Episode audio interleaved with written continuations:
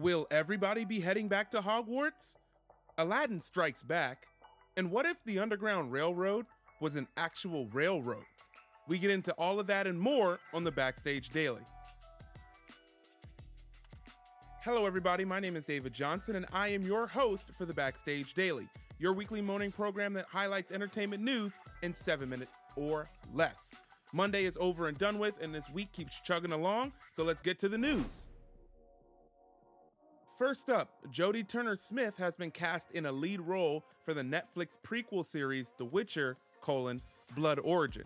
Now, she is most notably from Queen and Slim, which came out in 2019. She portrayed Queen opposite Daniel Kaluuya, and she was commended by a myriad of people on her portrayal of Queen. So it's exciting to see her now in a lead role in this Witcher prequel series.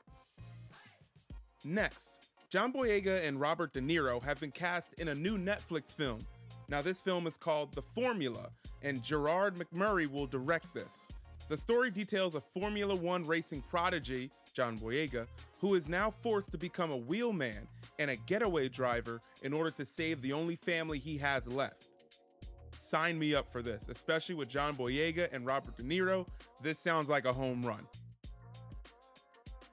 Misha Green, who earned acclaim through Lovecraft Country, which is currently on HBO Max, is set to direct the second Tomb Raider movie with Alicia Vikander returning. If you have not seen Lovecraft Country, I highly suggest you see that because that will show you her style of directing, and I am very impressed. Some more Netflix news Mena Massoud, who played Aladdin in the 2019 Aladdin, and Laura Marano have both been cast in the upcoming film The Royal Treatment. Now, this film is a romance about a prince and a salon owner who then take control of their own destiny together. Over at HBO Max, Warner Brothers confirmed they are currently working on a live action Harry Potter TV show. We don't know if it's set within one of the movies, a prequel, or a sequel after. All we know is that they are currently in production on this TV series. A lot of people may be thinking, it seems a little too late for that. However, I'm just glad that they're going back into that world. It's very much like Lord of the Rings and Chronicles of Narnia. These are very deep fantasy story IPs, and there's plenty of information and plenty of story to go through. Our last news topic for today is very intriguing, so be sure to pay attention. Barry Jenkins, who directed Moonlight, you know, Oscar winning Best Picture Moonlight, he's in charge of a show called The Underground Railroad. So if you check our socials yesterday, we posted the first teaser for the project in which Barry Jenkins is directing this based upon a book in 2016 by author Colson Whitehead. In this book called The Underground Railroad, this story imagines history where slaves are escaping the antebellum South through the Underground Railroad. The difference is this railroad is an actual railroad with a train where they have to escape under the cover of night and trying to navigate around spies who are trying to infiltrate the railroad. Very interesting keep an eye on that.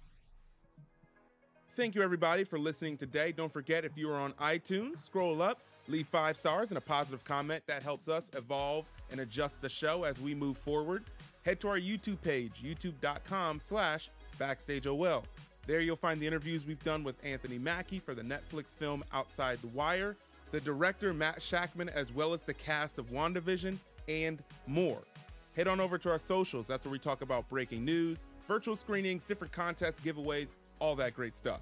Now, if you're interested in more contests, make sure you follow us on Instagram and Twitter in the description below and share this page and this podcast with one person you know who loves The Witcher on Netflix.